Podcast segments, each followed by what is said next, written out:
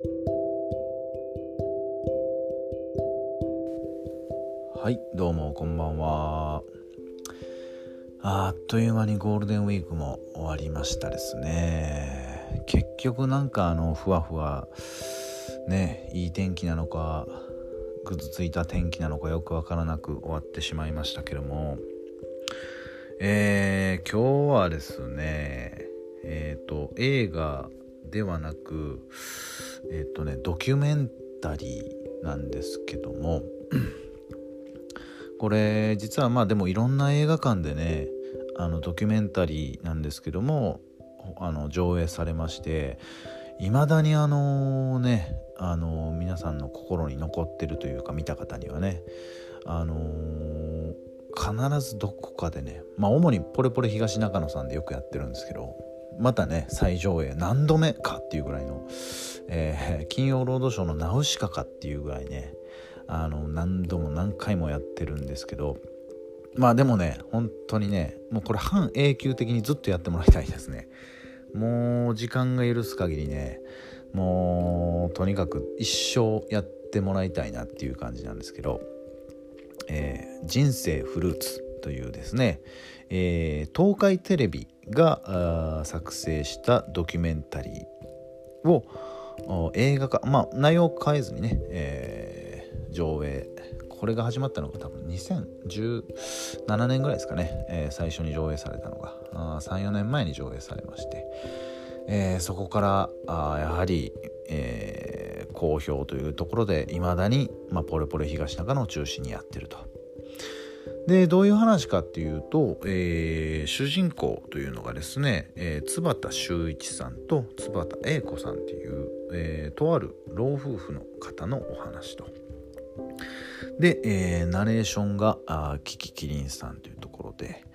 えーまあ、このお二人がどんな方なのかというとですね、えー、津畑修一さんというのがですね、えー、いわゆる建築士、まあ、設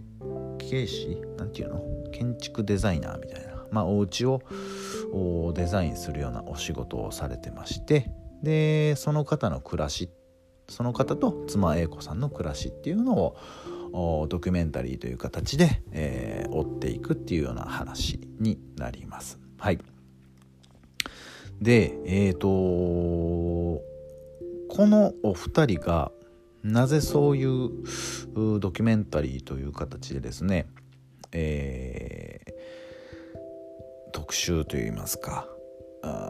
されたのかって言いますと、えー、実はお二人は、えー、すごく変わった生活をされてらっしゃると。はい、えー、愛知県にお住まいなんですけども、うん、愛知県の中のいわゆる団地広大な団地の中にですね、えー、家を建ててですね、えー、ほぼほぼ自給自足の生活を送ってる。というところなんですね。はい。なので、えー、彼らの一日はですね基本的には畑仕事であったりとかそういったところから始まりますと。はい。でねあのー、物語の最初はねあのー、まあいわゆるね本当にまたキャラクターが可愛らしいんですね。このお二人がね。すごく可愛らしくて。お互いをこうさん付けで呼び合うようなね。ご夫婦でね。あのー、とにかく自給自足で。うん。朝ごはんとか昼ごはん夜ごはんっていうのもしっかりその自分の土地で育てたものをね作っそれで料理をしてあ過ごしていくというような感じなんですけども。あのー、最初の映画のルックとしてはねそのいわゆるロハスなねスローライフを送ってる老夫婦のお話なんかなっていうとこ。ろこれ変に嫌味な話じゃなくてすごくそれはそれでねあのほんわかしてね、あのー、いいなっていうような心がこうほっこりするというかねそういうルックにはなるんですけども、えー、まあ話がね、あのー、こう進むにつれてですねなぜ、え、彼らがそこに住んでるのか。でそういう生活を送ってるのかっていうのがですね見えてくるんですね。そうなってくるとですねただただ可愛らしい老夫婦がですね2人してスローライフやロハスを送ロハスな生活っていうのを送ってるっていうですねそういったものとは少し意味合いが変わってくると。はい。僕もねこれ本当にね何度か最初僕は大阪に住んでる時に見たんですけどあれは重曹ですかね。重曹の映画館で見て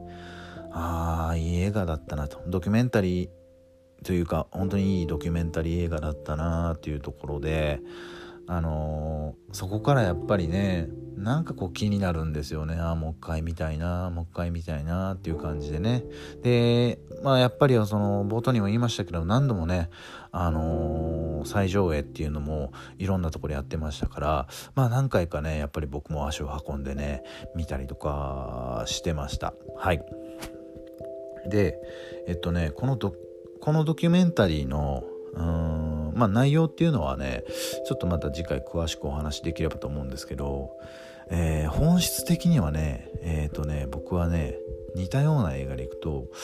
えっ、ー、とねアレクサンダー・ペイン監督の「ファミリーツリー」であったりとか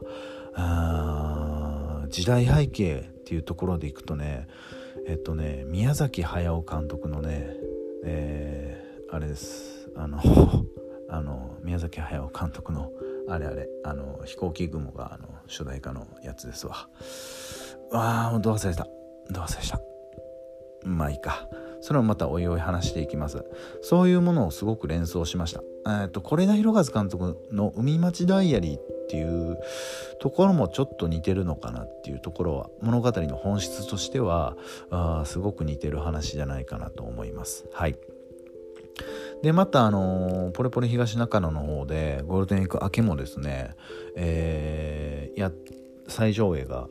決まってやってるそうなので、えー、見てない方は是非、えー、まあ、こういったちょっとご時世ですけどですね、まあ、しっかり、えー、自己管理、まあ、それからあ、ね、他の方にご迷惑にならないような形でですね是非一度は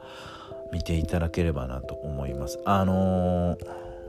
僕は今30今年9なんですけども、